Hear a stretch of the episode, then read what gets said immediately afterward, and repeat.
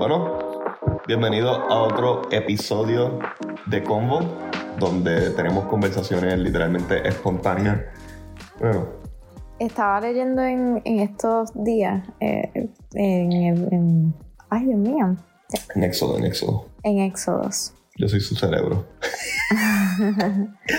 Eh, estaba leyendo en, en hebreo sobre. eh, en la parte. Bueno. ¿En hebreo o en Éxodo? Ay, Dios mío, espérate, verdad. Hay, hay que. No.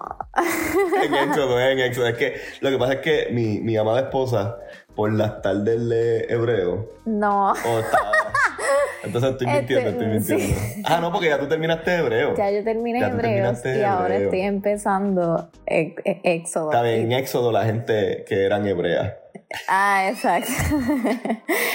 Pero nada, eh, eh, mi Biblia no tiene, yo uso la, estoy promocionando una, una Biblia, by the way, sin querer. Este, pero mi, la Biblia que yo tengo es la de lector, de- que la uso en mi tiempo devocional, que no tiene capítulos ni versículos, solo la leo de corrido. So, no, no recuerdo exactamente en qué capítulos ni versículos lo, lo leí, pero me pareció bien interesante que en estos días leía que el Señor le daba una instrucción de guardar los mandamientos al pueblo, que lo guardara en la frente y en la mano. Entonces, culturalmente, ¿qué hacían esas personas que, que terminaron haciendo los fariseos? Literalmente poniéndose una cosita La en la cabeza. y, un, y una cosita también en la, En la mano. en la mano, donde ellos enrollaban esa en, en un papelito chiquitito y qué sé yo, se lo ponían. Entonces tú, hoy día eso se, eso se Todavía sigue, practican, todavía lo, lo hacen. En el judaísmo, ¿verdad? Sí, lo hacen. sí. Realmente yo pensando en esto es como que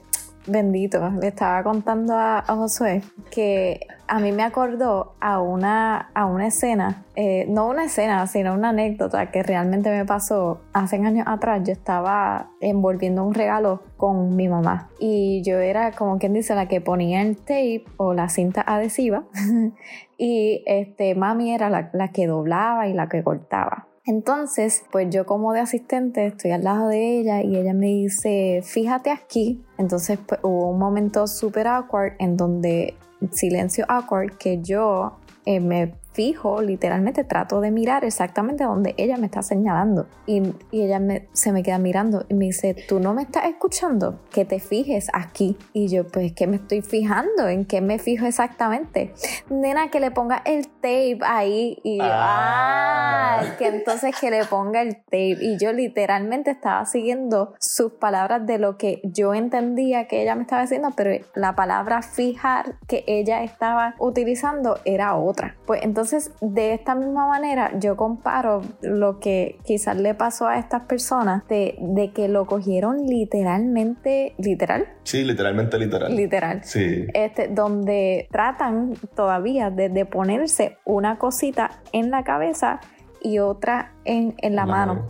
Cuando realmente esto significa, y lo vemos a través de la, de la Biblia, eh, va a abundar un poquito más de eso más adelante, cuando dice lo coloque en, en la frente y en la mano, literalmente es el conocimiento, tu entendimiento y lo que tú crees lo accionas con la mano. Él literalmente es como una parábola. De principio a fin, todo ha sido por la fe. De principio a fin. O sea, nada, nada tiene que ver con prácticas de ponerse una cosita en la cabeza, ni en la mano, ni, ni, ni nada por el estilo, sino como que todo es lo que tú crees y lo que tú accionas. O sea, de nada sirve tú llenarte de conocimiento de teología si no lo practicas. ¿Qué tú crees? No, lo que pasa es que hay una correlación. Como nosotros vivimos hoy día desconectando las cosas y separándolas. Pero siempre ha habido una conexión entre lo que tú crees y lo que tú accionas. En el diseño del ser humano, el ser humano está diseñado para que lo que la persona cree va a darle forma a su acción. ¿Me entiendes? Si nosotros creemos, realmente creemos, como el ejemplo que te decía de, que nosotros debemos de amar a nuestro prójimo, nuestras acciones se van a ver reflejadas en un amor hacia el prójimo, porque nuestro, nuestra creencia y nuestras acciones siempre van a estar conectadas.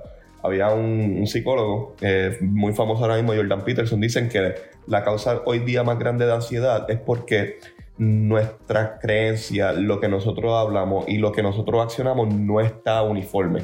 Entonces, cuando tú crees algo pero no lo accionas, eso provoca ansiedad. Mm. O cuando tú eh, accionas algo en contra de lo que tú normalmente siempre estás hablando, provoca ansiedad. ¿Por qué? Porque el ser humano está diseñado para tener una correlación y estar conectado entre lo que cree, lo que habla y lo que actúa. ¿Me entiendes?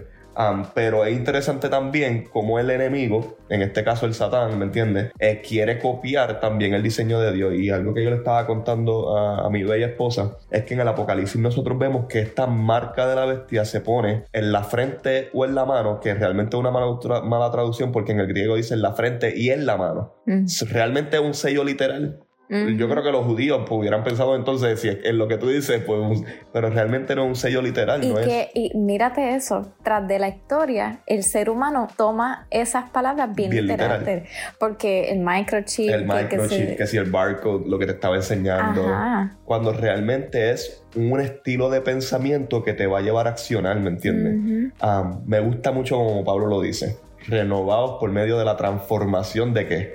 Del entendimiento. Porque él sabe que si, no, si hay una transformación en la mente, nuestras acciones van a llevar a glorificar a Dios. Nosotros no podemos tratar de glorificar a Dios con, con nuestras acciones si nuestra mente no está siendo renovada. Mm. Y por último, lo primero que Dios hace en nuestra vida al salvarnos es sellarnos, Mm. ¿me entiendes? Y ese sello obviamente está plasmado en la mente y en la acción. ¿Por qué? Porque Dios busca adoradores en espíritu y en verdad, en el conocimiento.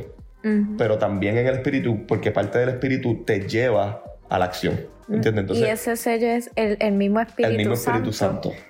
Y ese mismo Espíritu Santo es que es el que nos hace ser fructíferos, o sea, tener el fruto de su espíritu en acción. Exacto. Entonces, hay muchos temas dentro de esto, pero cuando tú te pones a pensar, lo más importante es guarda tu corazón, guarda tu mente, cuídala, porque tus, tu- tus pensamientos y tus creencias van a moldear y van a afectar la manera en que tú llevas tu vida.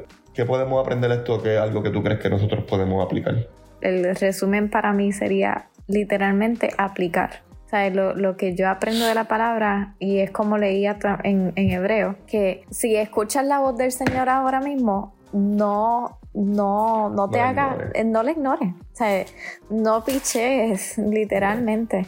Um, y, y con esto los dejo, pues es un versículo más a mí que, um, que a mí me ministra mucho y que yo creo que sería bueno para esto y está en Filipenses 4.8, dice por último, piensen o consideren bien todo lo verdadero, todo lo respetable, todo lo justo, todo lo puro, todo lo amable, todo lo digno de admiración, en fin, todo lo que sea excelente o merezca alabanza.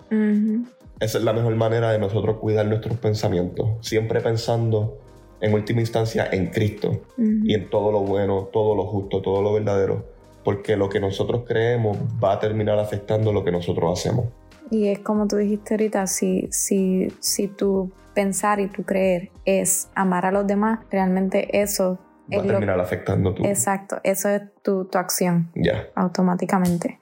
So, ¿En qué estás creyendo hoy? ¿En qué estás creyendo? ¿De qué estás alimentando tu mente? Exacto. Y, cómo lo estás llevando a cabo en acción. Así que no son nada literales así ni nada por estilo. Literal es tu mente, tu conocimiento. Dios les bendiga, un abrazo, cuídense. Bye.